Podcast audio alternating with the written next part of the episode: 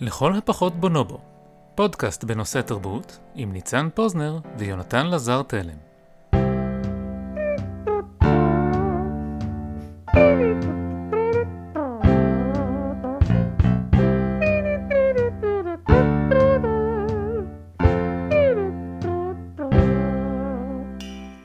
מה נעים ניצן? פחות או יותר טוב, מה שלומך יונתן? בהתחשב בנסיבות, אה? כן, יש פה, אתה יודע שההפגנות עוברות מתחת לבית שלי? איך בארץ? על מה אתם מפגינים? אני, אני קצת שואל את עצמי, יש איזה, אה, מי שעוקב אחרי הפיד שלנו, יש איזה אסקלציה כזאת אה, מפרק לפרק, אז אתה יודע, זה שלושה פרקים אחורה, זה בחירות ראשונות בישראל, ומפה לשם, קורונה, הפגנות. עוד שלושה פרקים. שלום יונתן, מה שלומך? ואתה כזה, בסדר, הצלחתי סוף סוף לסגור את הדלת של הבונקר. בסדר, אתה זוכר שבפרק השלישי שלנו דיברנו על פלישת חייזרים? אז אצלנו הדברים יחסית על מי מנוחות בישראל. אפילו פגשתי את המשפחה ב... בשבוע. אתה פגשת את המשפחה, ואז שלחת לי בהתרגשות הודעה, ניצן, ניצן, אתה חייב לצפות בכתבה הזאת. כן, אז uh, קרובי המשפחה שלי בניגוד אליי, אוהבים uh, לראות uh, uh, חדשות uh, בטלוויזיה מסחרית, ובערב שבועות uh, משדרים לקט של כתבות מכל הזמנים. הייתה שם כתבה די מרתקת של uh, איגל מוסקו מאוגוסט uh, אשתקד, על הפראים בנגב. אז, uh, אז צפיתי בכתבה. רגע, רגע, אבל מה, מה זה פרא, פוזנר? פרא זה מין uh, בעל חיים שנראה קצת משהו בין, בין חמור לסוס, אבל זה לא החלאה, כי אם זה היה החלאה, זה היה פרד. וזה בעל חיים שגדל בעבר באופן טבעי בנגב, אבל הוא כחד לפני uh, מאה ומשהו שנה, על ידי בני האדם. בעל חיים בלתי ניתן לביות. אז מה עושים לבעלי חיים שלא ניתן לביית? הורגים. ועכשיו, פרויקט מוצלח מאוד של רשות הטבע והגנים, השיב, כמה יש עכשיו בנגב? כמה מאות? אז הם, זה התחיל מכמה עשרות לפני, אני לא זוכר אם עשור או שניים, והתפתחה שם האוכלוסייה די יפה. אין להם כל כך אויבים טבעיים פה בנגב, יש זאבים, אבל הם עדיין לא כל כך התרגלו לצוד את הפראים, אז הם בסך הכל מתרבים בין מפריע, והאמת גם שיש להם הרבה מה לאכול שם בנגב. בזמן שהפראים נעדרו מהנגב, בתקופה של איזה מאה ומשהו שנה, מדינת ישראל התחילה לעודד חקלאות בנגב, ובעיקר, או לפחות ממה שעולה בכתבה, חוץ מחוות האלפקות, מגדלים בנגב גפנים. זה הדהים אותי. ההיכרות שלי עם אדמת לס, שזה מין כזה חול גרוע, אני כזה, איזה גפן שמחבט עצמו, שעקרו אותו ממורדות ההרים המזרחיים של, ה, של צרפת, ושמו אותו שם בנגב, והוא כזה, אה, זה מספיק טוב. אז, אז יש עכשיו כמה מאות קילומטרים רבועים של קרמים. והפראים מתברר, הם די אוהבים או את הענבים או את הגפנים, אני, אני לא בטוח, אבל הם, הם פשוט מסתערים בלילות שם בפנים. אפילו הגדרות שהחקלאים שם הקימו לא מצליחות לעצור אותן, כולל גדר חשמלית. יש שם איזה קטע שאחד הקוראים ממש מספר בתסכול, שכאילו לא משנה איזה גדר הוא ניסה, הם פשוט נעמדים בטור, ככה הוא אומר. הראשון, ככה מתחשמל קצת, אבל מעקם את הגדר, ואז אחריו כל העדר פשוט שועט פנימה, ומחסה ליבולים בשווי של, אני לא רציתי לדמיין כמה. הם לא מרוצים. כן, יש שם צור שייזף, הוא אחד מהחקלאים שם, והוא אומר שלפרעים יש טעם טוב, הם אוכלים לו את הענבים הטובים. כן, איגל מוסקו הוא, הוא עורך הכתבה, באמת עיתונאי מחונן, והוא מציג את זה בתור מעין רעיון כזה, שבו הוא מראיין כל אחד מהצדדים, יש פה בעצם מעין סכסוך שהוא בא ליישב, הוא לא מצא פרא שהסכים להתראיין, אז בתור דובר הפראים הוא בחר במי שבעצם ממונה ברשות שמורות הטבע והגנים על השבת בעלי חיים לנגב, והוא שואל אותו שמה מה דעתו על התלונות של הקורמים, ואומר לו אותו ראש תחום, מבחינתי, ה... הקרמים האלה הם זיהום מעצם הקיום שלהם. כי הענבים שנעקרו ממורדות הרי צרפת לא שייכים לאדמת הלס בנגב. אז, אז הוא טוען בעצם, אה, עם כל הכבוד לכם החקלאים, אתם באתם פה, אה, הכנסתם פה איזשהו עיוות בטבע, ואתם באים ומתלוננים על הפראים שהם אה, חיות טבעיות פה, שהן באו לקחת בחזרה את הטבע שלהם. עכשיו, העניין הוא שהם לא מפריעים רק לקורמים, כי יש עוד כל מיני סוגי חקלאים בנגב, אז יש לך רועים של אלפקות, ויש שם איזה קטע די משעשע, שבו תוך כדי דהירה על אלפקות. לא, הם רוכבים על סוסים. זה הסוסים? הייתי בטוח שראיתי אלפקות. תוך כדי דהירה, הוא מסביר לך שם הרועה, איך הפראים בעצם ממוטטים את כל הסדר האקולוגי של הנגב, כן? הם אוכלים את הצמחייה, הם לא אוכלים רק גפנים, הם אוכלים גם, יש כל מיני צמחיות בנגב שהן צמחיות אנדמיות, צמחיות שהאקלים המקומי הוא מתאים להן, ואז הם גורמים נזק לחיות אחרות שהיו רגילות לאכול את זה, כן? אז נמנמנים, ונמנמן זה סוג של עכבר אני מניח. לנמנמן אין מה לאכול, הנחשים לא יכולים לצוד את הנמנמנים. ואז זה הולך ומראיין גם בדואים, שהפראים אה, מתחרים איתם גם כן על אותו, אה, איך זה נקרא? משאבים? כן. זאת אומרת, לא עם הבדואים, עם הגמלים של הבדואים. כן, כן.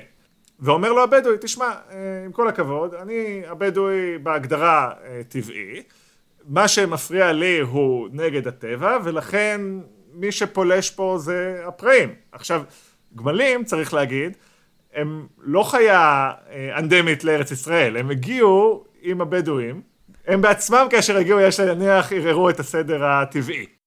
חכה רגע, שנייה, אני לא יודע אם שמו, אני אוסיף אפקט.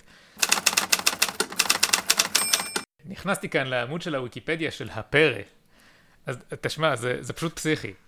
קבל, אוכלוסיית הפראים בישראל.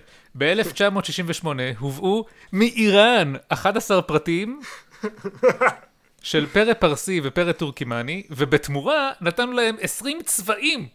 תאמין לי, זה עוד כשהיה, כשעוד היה שיתוף פעולה צבאי עם איראן. בכל אופן, הפרא הטורקימני והפרא הפרסי הם לא הפרא הנכון. הסורי שהיה בישראל. כן, הוא, הוא חד, והם הביאו זנים דומים, אבל הם, הם לא מתאימים, הם גדולים מדי. הוא אמר באמת בכתבה שהזאבים לא מצליחים לטרוף אותם, אז כנראה זה בגלל זה. אז מה שאותי ריתק בכתבה הזאת, זה שאתה מקשיב לטענות של כל אחד מהצדדים, וכולם, חוץ מהקורמים, הטענה שלהם היא, אנחנו מייצגים את הצד של הטבע, כלומר את הסדר הטבעי של הדברים, לכן העמדה שלנו היא העמדה המוסרית והצודקת, ויש לשנות את המצב ככה שהוא יתאים לעמדה שלנו. וזה עורר בי אה, באמת די הרבה שאלות, שהראשונה ביניהן הייתה, מה זה טבעי? מה זה, מה זה בכלל טבע, פוזנר? אה, שאלה מצוינת, יונתן. דבר ראשון, טבעי כמילה, מכיוון כל השפה האנושית זה משהו שמתרחש רק אצלנו בני האדם, ולכן טבעי כמילה היא משהו לא טבעי. מטבע הדברים. מטבע הדברים, המילה טבעי לא קיימת בטבע. אבל בוא שנייה נחשוב מה אנחנו עושים עם המילה טבעי. נגיד שאני פרסומת לשמפו, כן? מה זה אומר שזה טבעי? הרעיון של משהו טבעי אם הוא שייך, כמו, כמו הפראים ו- או הקרמים, כן? משהו טבעי שייך לסביבה שבו הוא נמצא, הוא לא מלאכותי, אין בו התערבות גסה של האדם בהינדוס או ההרכבה או הפירוק או השימוש בו. סבון זה משהו לא טבעי, אבל להתקלח עם שמפו שעשוי מקוקוס זה טבעי, כי הקוקוס לא, הוא לא עבר איזשהו עיבוד. ובמונחים מודרניים, בדרך כלל זה נלווה לזה הרבה מאוד רומנטיקה. כשאתה קונה מוצר בסופר שכתוב עליו רכיבים טבעיים בלבד, זה הרי באיזשהו מובן הדבר הכי לא טבעי בעולם, שינסו לפרסם לך ככה מוצר, אפילו אה, עד לפני לא כל כך הרבה עשרות שנים, דווקא המוצרים המתועשים ביותר, כן, ככה, כאשר הסוכר הלבן או הקמח הלבן נכנסו לחיינו, חלק מהאיכויות שהם הביאו אלינו זה העיבוד. זה העובדה שהם לא טבעיים. ואילו היום, אתה יודע, יש לך את כל התרבות של החקלאות האורגנית. עכשיו, חקלאות אורגנית היא בשום מובן, ו- ופה אני נשמח על דעתם של מומחים גדולים ממני, כן? היא בשום מובן לא יותר איכותית, יותר בריאה, או אפילו יותר אקולוגית מהחקלאות הלא אורגנית, מפני שכל מה שזה אומר, שאתה משתמש בחומרי הדברה מסוימים, שאותם סיווגנו, קטלגנו, כן? זה גם דבר שבני אדם עושים, מקטלגים דברים, עוד מימי אדם וחווה, זה מה שבני אדם עושים. אנחנו סיווגנו אותם כטבעיים, במובן שאני אפילו לא בטוח, ככל שאני חושב על זה, מה זה אומר בכלל. אתה אמרת שהסוכר הלבן היה תגלית מדעית חשובה, ושנחשב משהו יותר טוב מאשר סוכר בלתי מעובד, וזה מאפיין הרבה יותר את ההיסטוריה האנושית, מאשר הרצון שלנו לאכול מנגו לא טעים, או מנגו כזה עם פצעים וזה, כי עד לפני מאתיים שנה אולי, אוקיי, מלפני ארבעים אלף שנה ועד לפני בערך מאתיים שנה, בני האדם והטבע חיו במין מערכת של עימות. בני האדם התחילו לנתק את עצמם מהטבע סביב המהפכה החקלאית, הם התחילו לראות את עצמם כמשהו שהוא נפרד לטבע, לחיות ולצמחים, שלא נשלט על ידי החוקים ששולטים בכל הדברים, אלא שמכתיב את החוקים. והאנושות ב- ביחד עשתה איזשהו פרויקט של התגברות על הטבע שערך עשרות אלפי שנים, ששיאו אולי המהפכה התעשייתית.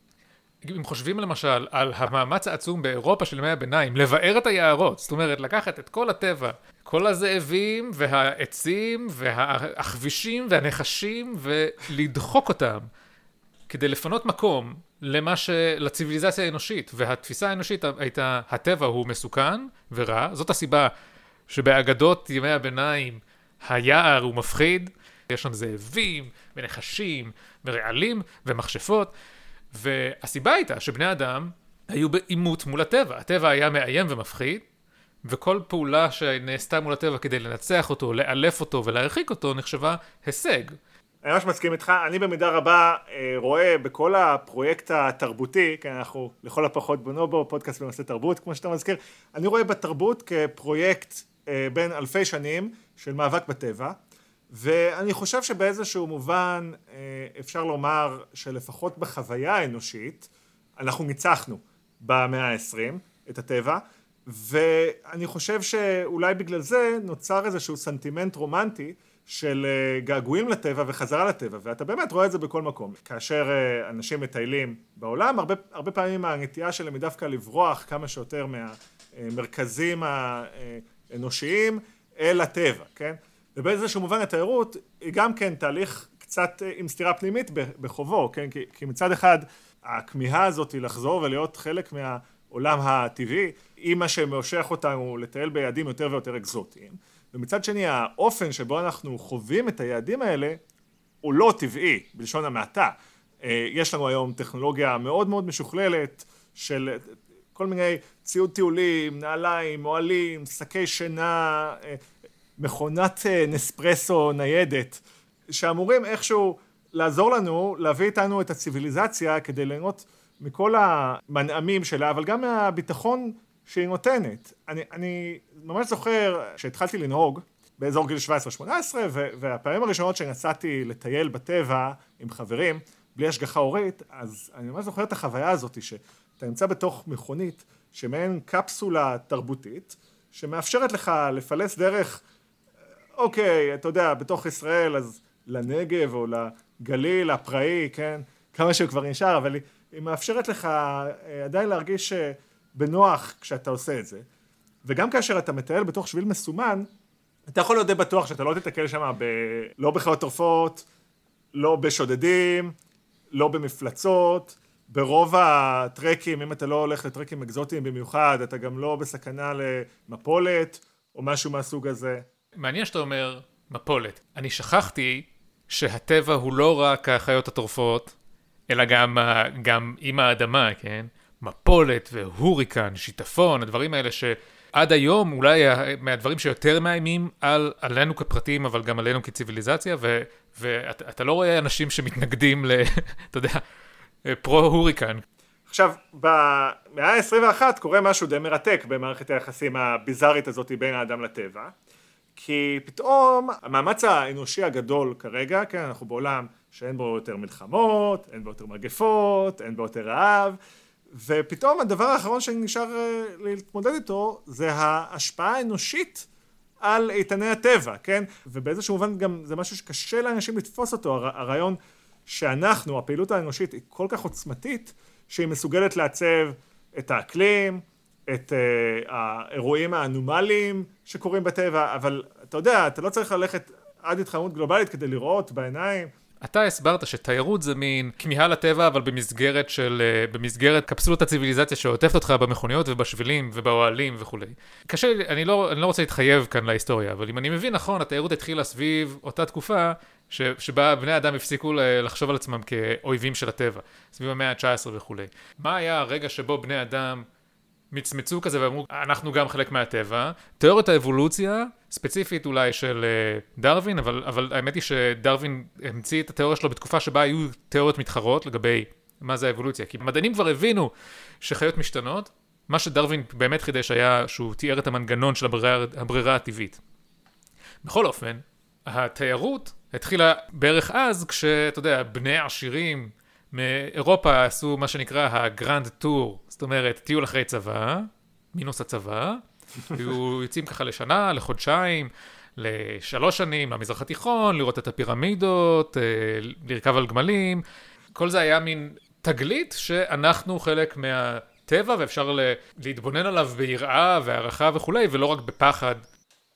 זה מזכיר לי סיפור שקראתי אצל אחד מהספרים של דגלס אדמס, זה הנון-פיקשן שלו, אולי Last Chance to See או משהו כזה. הוא מספר על הלמורים במדגסקר. מדגסקר זה אי מאוד גדול שנפרד מאפריקה לפני, אני יודע, עשרות אלפי, מאות אלפי שנים. ויש עליו אוכלוסייה של פרימטים. פרימטים זה הקבוצה שאליה שייכים. אנחנו, שאר הקופים, שאר קופי האדם והלמורים. דגלס אדמס מספר שהוא סיפר לאיזשהו מכר שלו על הפעם הראשונה שבני האדם הגיעו למדגסקר. והוא אומר, בני האדם הגיעו, וזו הייתה ההזדמנות הראשונה של הלמורים לפגוש מחדש את קרובי המשפחה שלהם הפרימטים. והמכר של דגלס אדמס אמר לו, אה, אה, כי, כי לבני האדם היה כאילו קופים בספינות, ודגלס אדמס אומר, לא, אנחנו הפרימטים. עד היום יש uh, אנשים שמתקשים, וגם אני ואתה לעתים קרובות, כן, מתקשים עם הרעיון של השייכות המוחלטת שלנו לטבע, מכיוון שלהיות אדם זה במובן די משמעותי התכחשות לטבע. לטבע שמחוץ לנו, זאת אומרת, אם אתה לא גר בחוות בודדים בנגב, אתה בדרך כלל גר די רחוק מהטבע, וגם אם אתה גר בחוות בודדים בנגב, אתה גר בין ארבע קירות, וגם התכחשות לטבע הפנימי שלנו. לפני שלוש שנים, פרק שתיים נדמה לי, עשינו פרק על צ'ימפנזים ובונובו, ודיברנו על הטבע האנושי, האם אנחנו צ'ימפנזים או אנחנו בונובו. עכשיו, התשובה היא, חוץ מזה שהתשובה היא שאנחנו צ'ימפנזים, כן? כל מה שמאפיין אותי כאדם, זה כל, מה ש... כל פעם שאני מתעלם מהצ'ימפנז בראש. אז תגיד לי, מה, מה קורה כאשר אתה שולח משלחת לג'ונגל, ופתאום אתה מוצא שם אה, חברה אנושית אה, ילידית? שאלה מצוינת. זה, שמעתי, נדמה לי שזה היה בפודקאסט המוצלח מאוד, No Such Thing As A Fish. יש איזושהי טריטוריה ממש גדולה בברזיל, שעקרונית הכניסה אליה אסורה, משום שאיפשהו באמצע חי אדם אחד, שהוא השריד האחרון לאיזה קהילה של ילידים אינדיאנים כאלה, של דרום אמריקה, והחוק בברזיל אומר שהציביליזציה, אנחנו, הציביליזציה האנושית, לא באה במגע עם האנשים האלה כדי לא לערער את הטבע שלהם. לא, חס... לא ללמד אותם איך להשתמש בטלפון סלולרי ומשהו כזה.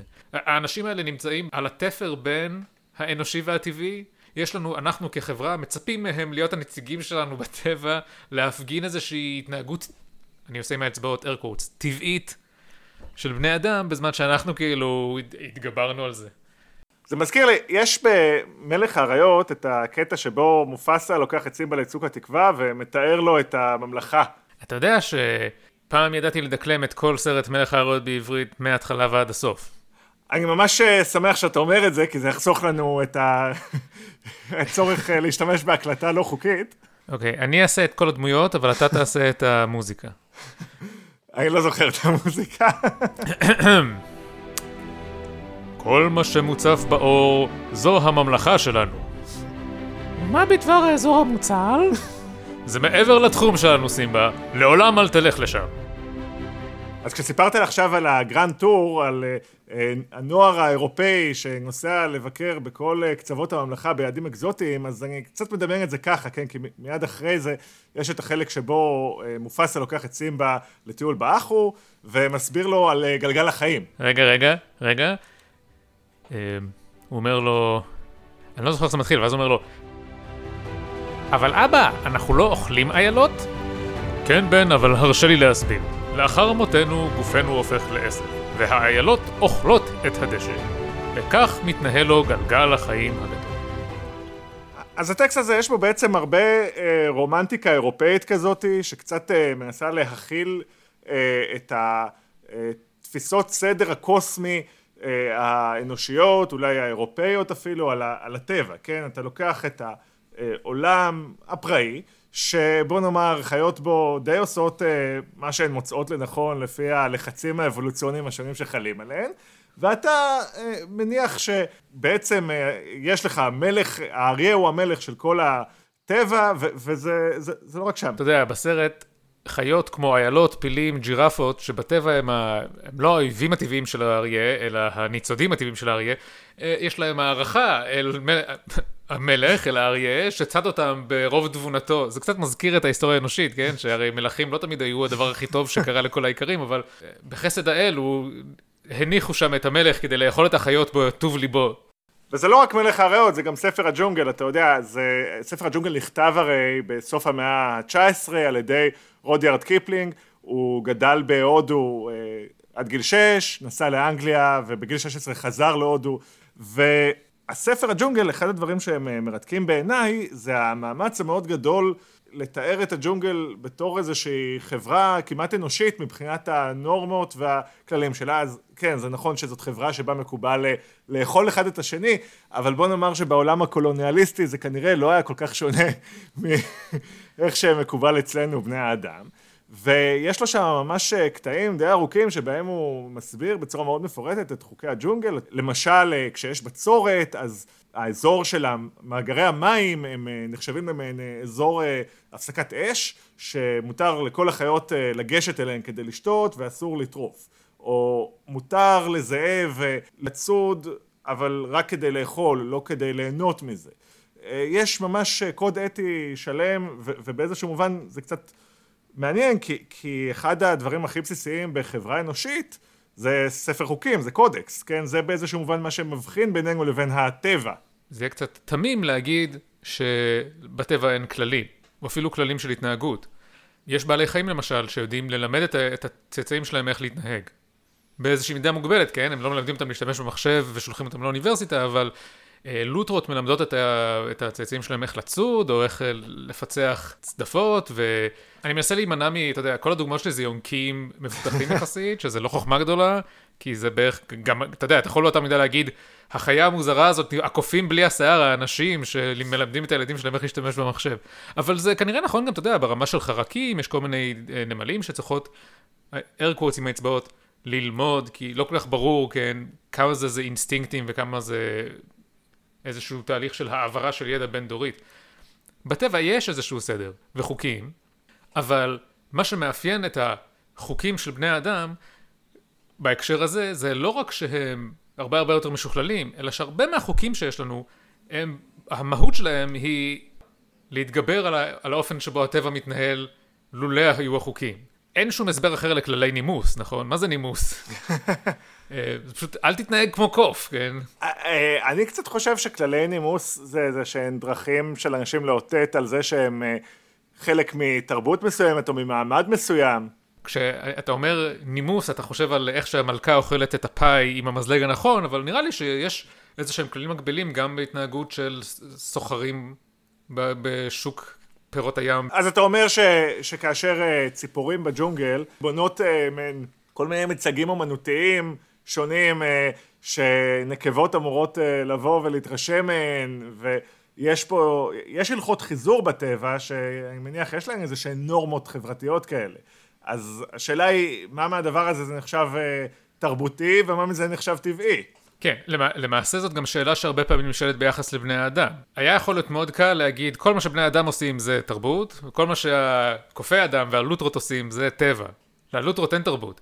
אבל האמת היא שאנחנו לא בטוחים. יש כמה תחומי מחקר שעוסקים בשאלה הזאת. אחד מהם, אבולוציה פסיכולוגית, שזה מין תחום מחקר שמנסה להסביר את ההתנהגות של בני אדם היום, על פי הצרכים של בני אדם הפרה-היסטוריים, הצרכים החברתיים שלהם למשל, כללי החיזור שלנו אולי מושפעים מאיך שחיזרנו אחד אחרי השני לפני שהייתה שפה. וגם הרבה פעמים, אנשים מסורתיים, מנסים להסביר את ההלכות חיזור המצ'ואיסטיות של גברים, אז הם הרבה פעמים נשענים על זה הטבע הגברי, הזכרי, או boys will be boys, זה אמירה שהיא סופר תרבותית, כן? זה כאילו בנים, צריך לתת להם להתנהג לפי הטבע הבני שלהם, להיות פרועים. סוגיה אחרת שמעסיקה חוקרים בימינו, זה מה שנקרא air quotes, nature versus nurture. או בעברית, תורשה נגד סביבה, אצלנו אין חרוזים משעשעים. כן. השאלה הטכנית היא, כשאתה רואה בן אדם מתנהג איכשהו, האם זה ההתנהגות הגנטית שלו, הטבעית, או האם הוא למד את זה איכשהו מהסביבה, שככה צריך להתנהג. מה שמעניין כאן זה שאנחנו, בני האדם, עדיין לא החלטנו עד הסוף מה מההתנהגויות שלנו הן טבעיות, הן ביטוי של הטבע אצל בני האדם, ו- וכאילו מה אנחנו מלמדים אחד את השני, שזה מצחיק, היית מצפה שזה יהיה ברור, אבל זה לא. ולמעשה עד שאתה לא תשלח איזה ילד כמו מוגלי לגדול אצל זאבים בג'ונגל, אתה כנראה לא תדע.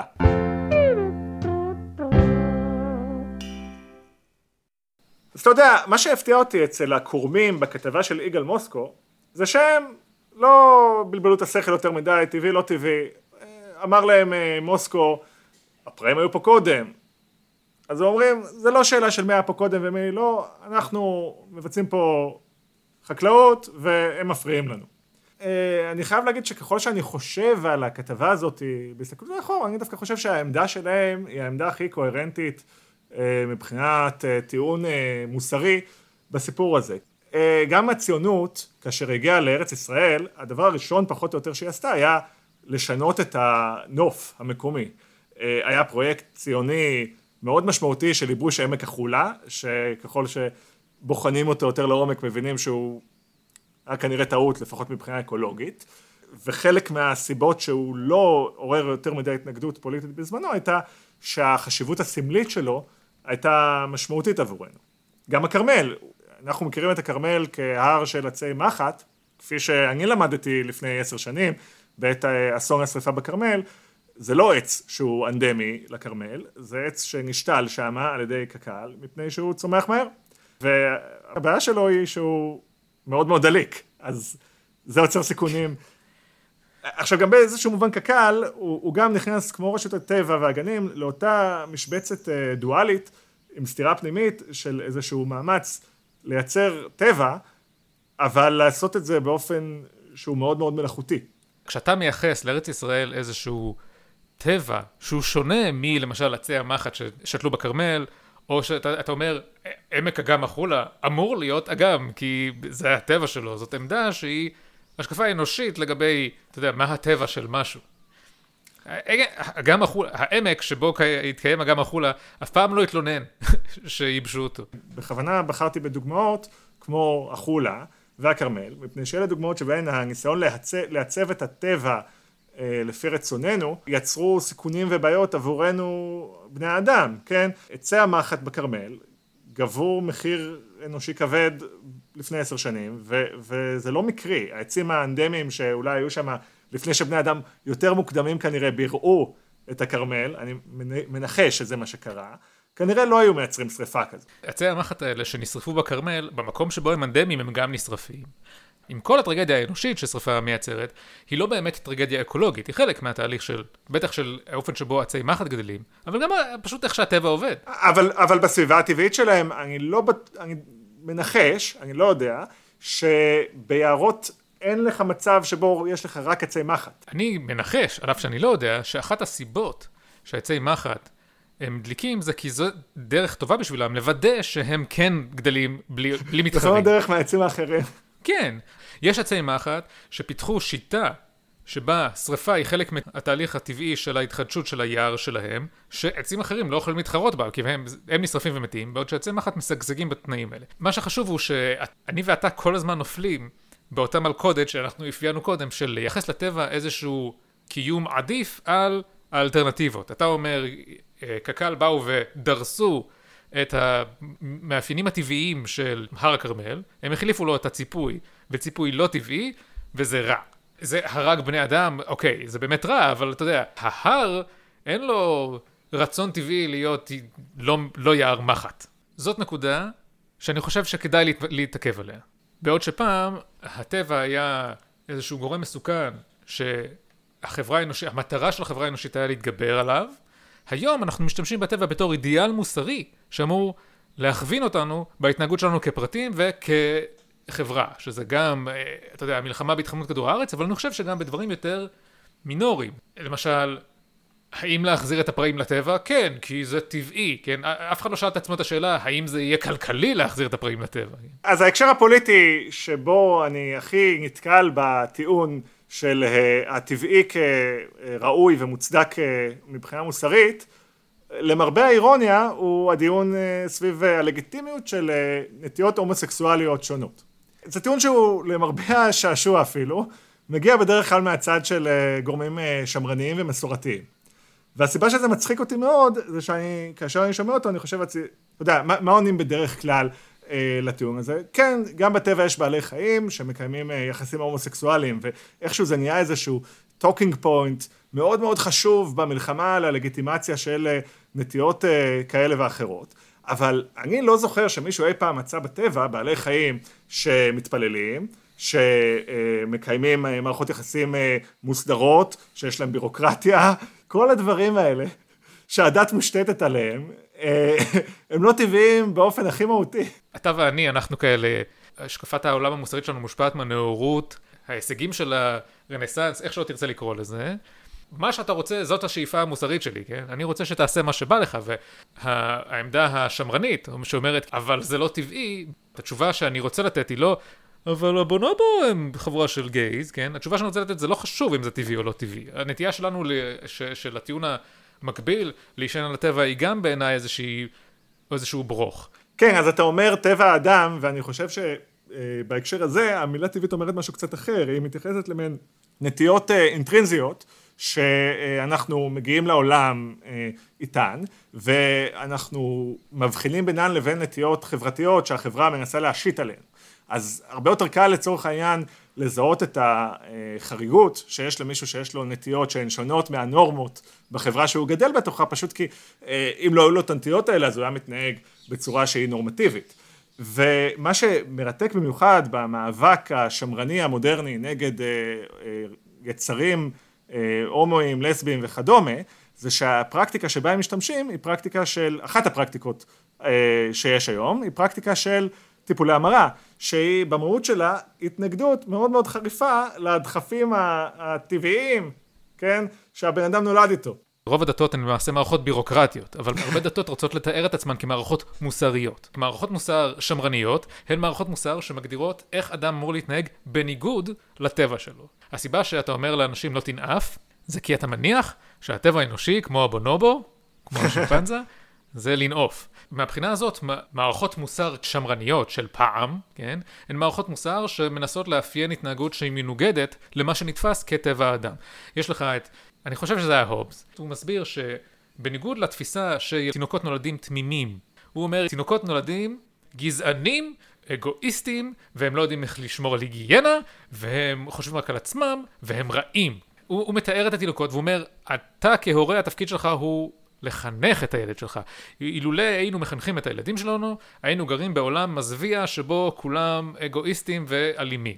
לעומת זאת, יש לך מערכות מוסריות מתחרות, שאומרות, ההתנהגות הנכונה היא דווקא לתת לטבע להתבטא כראוי, אולי לא בדיוק בהתנהגות הטבע הפנימי, כן? צווים מוסריים שמוגדרים על ידי הטבע ולא על ידי ההתגברות על הטבע, ועכשיו השמרנים באיחור רב נזכרו לגנוב מהם איזשהו טיעון אחד קטן. אני מרגיש שבמידה רבה, כאשר אנשים דתיים, מדתות שמיות, מאמצים את הטרמינולוגיה של טבע, הם באיזשהו מובן מרימים ידיים ונכנעים לטרמינולוגיה ההומניסטית. זה לא רק השמרנים, אתה יודע, יש הרבה מאוד אנשים שכאשר הם ממציאים אידיאולוגיה חדשה, שהיא לא תלויה בהכרח בתורה אלוהית כלשהי, הם נתלים בסדר הטבעי כדרך להצדיק את המעשים שלהם, וכן, אני עומד בכל רגע לעשות את זה, הנאצים, כאשר הם באו להסביר למה האידיאולוגיה הקיצונית, הקנאית שלהם, היא דבר ראוי, מוסרי ומוצדק. הם נשענו גם על כל מיני הנחות פסודו-מדעיות ביזריות של האוגניקה וחלשות הגזע וכדומה, איזשהו חשש שהעולם המודרני יגרום להתרופפות הגנוס הארי או איזה צ'קמוק כזה, אבל הטענה שלהם הייתה, יש בעולם סדר קוסמי, שבו יש אנשי על ואנשים שה... המקום הטבעי שלהם בעולם הוא לעבוד את החקלאות, את השדות.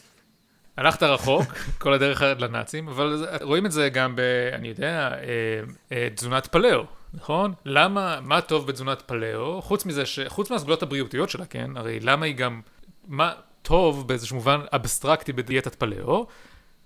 ככה נהגנו בטבע. אז אותי נורא הצחיק, כי כשדיברנו על הפרק, אז אני חשבתי על זה שהטבעונים, הם נקראים טבעונים, למרות שבאיזשהו מובן, זה הדבר הכי פחות טבעי שאפשר לעשות. הרי, הרי אנחנו, המוח שלנו, מה שאפשר לו להתפתח היה העובדה שאחד ממיני האדם הקדמונים למד איך אה, להדליק אש, ואז הוא למד איך לבשל בשר, על מנת לצרוך הרבה יותר, אה, לא יודע, חלבונים או מה שזה לא יהיה, שבני אדם צריכים כדי לבנות מוח אה, תפקודי.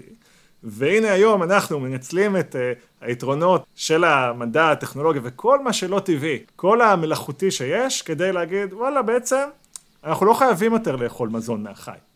אנחנו היום עושים מאמץ, גד... חלקנו, כן? עושים מאמץ גדול לגדל פרות uh, בתנאים טבעיים, כן? לא ברפת כזאת צפופה כמו שעושים בארץ, אלא מאכלות רק דשא, גדלות במרעה פתוח, אנחנו שוחטים אותם רק בגיל מבוגר, כי ככה ראוי יותר, ויש צידוקים סבירים ללמה זאת התנהגות מוסרית, אבל בסופו של דבר זאת לא התנהגות טבעית. ההתנהגות הטבעית היא לצוד פרות. עזוב, כן, פרות הן לא יצור שקיים בטבע, זה איזשהו ביוט שייצרנו, אבל ציד למעשה הוא התנהגות הרבה יותר טבעית, אולי, אתה יודע, אנחנו משתמשים ברובים, אבל מילא. צייד זו התנהגות מאוד מאוד טבעית, שנחשבת לא מוסרית, מכיוון שהיא...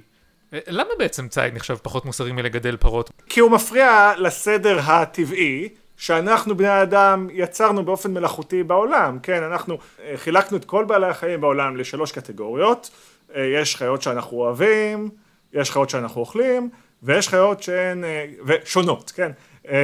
שהן בטבע, ולהן אנחנו לא מפריעים, אנחנו לא חייבים, כן? וגם זה, אגב, עד לא מזמן, הייתה גם קטגוריה באמצע של חיות אקזוטיות, שהתפקיד שלהן זה להילחד בכלובים, ואז להיות מוצגות בגני חיות.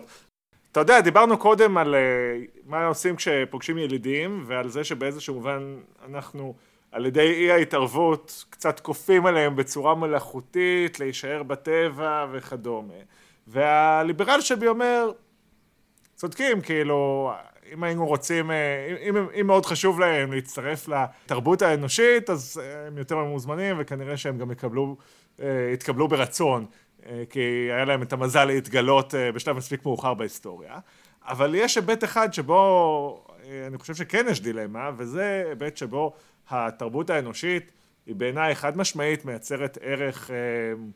שהוא אובייקטיבית חיובי, וזה גזרת הרפואה המודרנית. מעניין שבעוד ששנינו מסכימים שמבחינה אנתרופוצנטרית הרפואה המודרנית עשתה טוב לאנושות, ובשנים האחרונות יש איזושהי תגובת נגד, נכון? יש רפואה אלטרנטיבית, רפואה טבעית, אנשים אוכלים קליפות עץ אקליפטוס בשביל להקל כאב הראש, במקום לקחת אקמול, אתה יודע, זה איזושהי רגרסיה של ארבעים אלף שנה אחורה. יש איזו תפיסה שאני בן אדם, הגוף הביולוגי שלי הוא טבעי, ולכן מה שאמור להיכנס אליו זה רכיבים טבעיים בלבד. והגרסאות הקיצוניות של זה, למשל, התנגדות לחיסונים, שאוקיי, ספציפית התנגדות לחיסונים הרבה פעמים נוגעת גם בקונספירציות ואיזושהי בורות. אבל, אבל במהותה, התנגדות לחיסונים אומרת איך שהגוף שלי בא מראש הוא הכי טוב שיש. כל התערבות מהטכנולוגיה אל תוך הטבע היא רק תעשה נזק. זו איזושהי גרסה של טכנופוביה. אז באיזשהו מובן ההתנגדות לחיסונים, האירוניה שבה זה שהיא אפשרית אך ורק היות שניצחנו את הטבע. כי אתה יודע, זה בלתי נתפס בעיניי כשאני שומע או קורא פורום של מתנגדי חיסונים, ההורים שלכם, ילדים בכיתה שלהם נפטרו, בגלל שלא הייתה להם גישה לחיסונים. המהירות שבה אנשים שוכחים, אחד מהמאבקים ההיסטוריים של האדם נגד הטבע. קשה קצת לדבר על מגפות בימים אלה, בלי לדבר על מה שעובר על, על העולם עכשיו, על הקורונה. וזה מזכיר לי כמה דברים מעניינים שחשבתי עליהם. אחד מהם זה שזאת הזדמנות לבדוק בזמן אמת תיאוריה שקראתי עליה אצל יובל הררי, במבוא לספרו השני הוא מסביר שבעצם אנחנו יכולים לצפות שגם אם יתפרצו מגפות בעתיד, המגפות הן מתפתחות באמצעות מכניזם אבולוציוני שהוא איטי, ואילו אנחנו, באמצעות ההתמודדות שלנו כנגדן היא תרבותית, כלומר טכנולוגית. והדבר השני שאני חושב עליו זה שמה שמייחד מאוד את המגפה של הקורונה, זה שבעולם הטבעי, כן, הקדם טכנולוגי, היא לא הייתה מתפשטת כל כך מהר, ולא בטוח שהייתה מתפשטת כלל.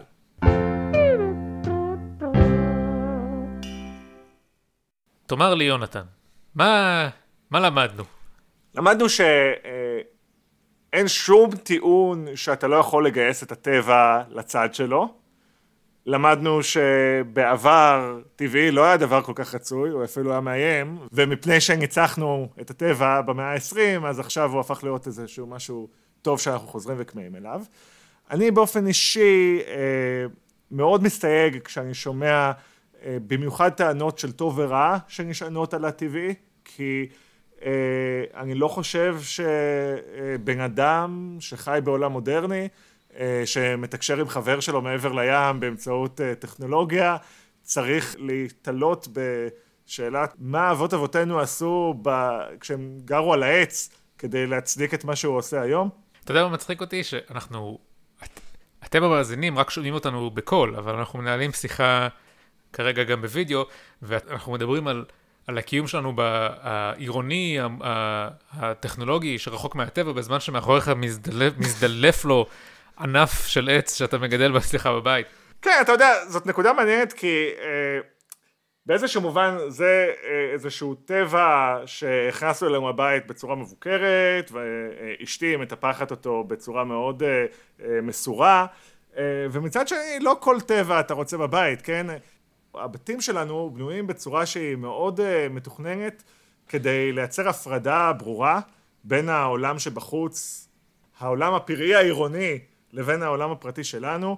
Uh, זה בא לידי ביטוי גם בניקיון. אפילו אם יש לך למשל חצר, יש בטבע, אבל היא שיא הסדר וההיגיון, נכון? וגם את החצר צריך לנקות. מ- מלבד זה שאתה צריך את, אתה יודע, את הציקס וה... פילדנדרון אתה רוצה, אבל את הסבים השוטים אתה לא רוצה, אבל גם החול צריך להיות לא על המדרכה, אלא על האדמה. וה... בעצם אני חושב שאפשר לסכם את העניין שהמערכת יחסים של האדם המודרני עם הטבע היא מערכת יחסים די מורכבת, כי מצד אחד הצורך שלנו להציב גבולות הוא נשאר, זה איזשהו צורך כנראה מאוד בסיסי בטבע האנושי, ומצד שני, אנחנו עדיין מנסים להכניס אותו אלינו הביתה, אבל בתנאים שלנו, בין אם זה מתאים לו ובין אם לאו. יונתן, אני שמח שבאת אליי הביתה באמצעים טכנולוגיים כדי להקליט את הפרק הזה. מאוד התגעגעתי אליך, שמחתי גם להקליט. מודה למאזינים, כשהקורונה תיגמר אתם מוזמנים לצאת חזרה לטבע, ליהנות ולהריח את הפרחים. אני רוצה לתת תודה מיוחדת לאשתי שסייעה מאוד בעריכת הפרק ובארגון הרעיונות שסביבו. אה כן? אז, אז אני מודה לאשתי שהתחתנה איתי והיא שהיא אשתי. להתראות לכולכם, להתראות יונתן. ביי ביי. ביי ביי.